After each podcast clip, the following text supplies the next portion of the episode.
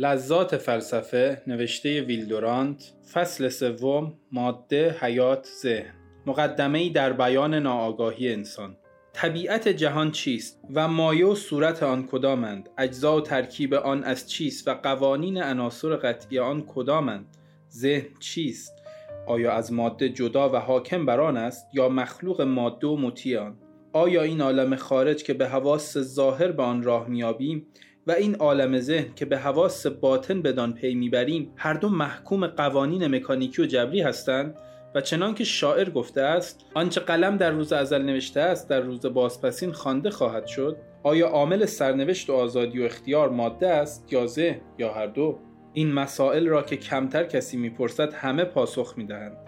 این مسائل اصول فلسفه های ما هستند که تمام مسائل دیگر بالاخره در یک دستگاه مربوطی بدان پیوستند. ما از دریافت پاسخی درست به این پرسش ها بیشتر از تملک خزائن زمین خوشنود میگردیم. بگذار تا شما را نومید سازم. نه برای آنکه تسلط بر این قسمت از فلسفه مستلزم معرفت کامل و وافی بر ریاضیات و نجوم و طبیعیات و فیزیک و شیمی و مکانیک و زیست شناسی و روانشناسی است بلکه برای آنکه جز از کل آگاه نتواند شد و پشه که زاد و مرگش در بهاران و دی است کی داند که این باغ از کی است؟ توجه به اینکه منظره می‌تواند ما را به هر اقدامی وادار سازد و دامها را از سر راه اندیشه ما برچیند. اندکی فروتنی و صداقت کافی است تا ما را قانع سازد که ذهن ما برای درک مسائل حیات و جهان رسا نیست. شاید گرامی ترین عقاید و نظریات ما در نظریات خدایان دانا به همه چیز مسخره و بازیچه بیش ننماید. آنچه می‌توان کرد این است که از کشفیات ورته ها و محالک خرسند شد.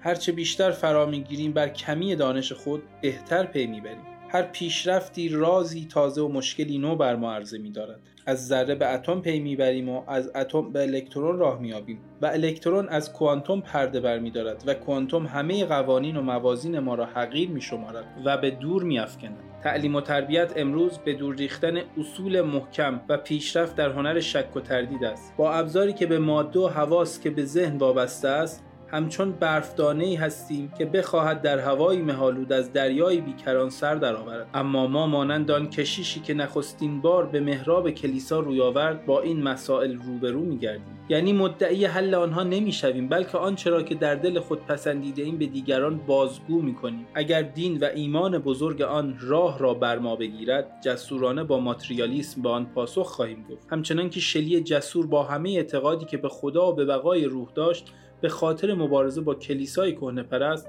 خود را بیدین خواند. اگر اندیشه معتدلی داشته باشیم به ایمان میچسبیم و می‌گوییم تصور جهان مکانیکی و بدون محرک و مکانیسیان مشکل است. ممکن است هرچه به سنمان افزوده گردد و پخته تر شویم سرکشی های جوانی را افراطی و غیر لازم بدانیم و حقیقت را در میان عقاید کهنی که وقتی سخیف به نظر می‌رسید بجوییم. و از هر خبر تازه از علم و تاریخ که ظاهرا در بازگشت معتقدات قدیمی ما مفید به نظر رسند به خوشی استقبال کنیم. در این صورت همه علوم از فیزیک و شیمی و نجوم و زیست شناسی برای ما در حکم شکارگاه عقاید کهن و امیدهای قلبی خواهد بود.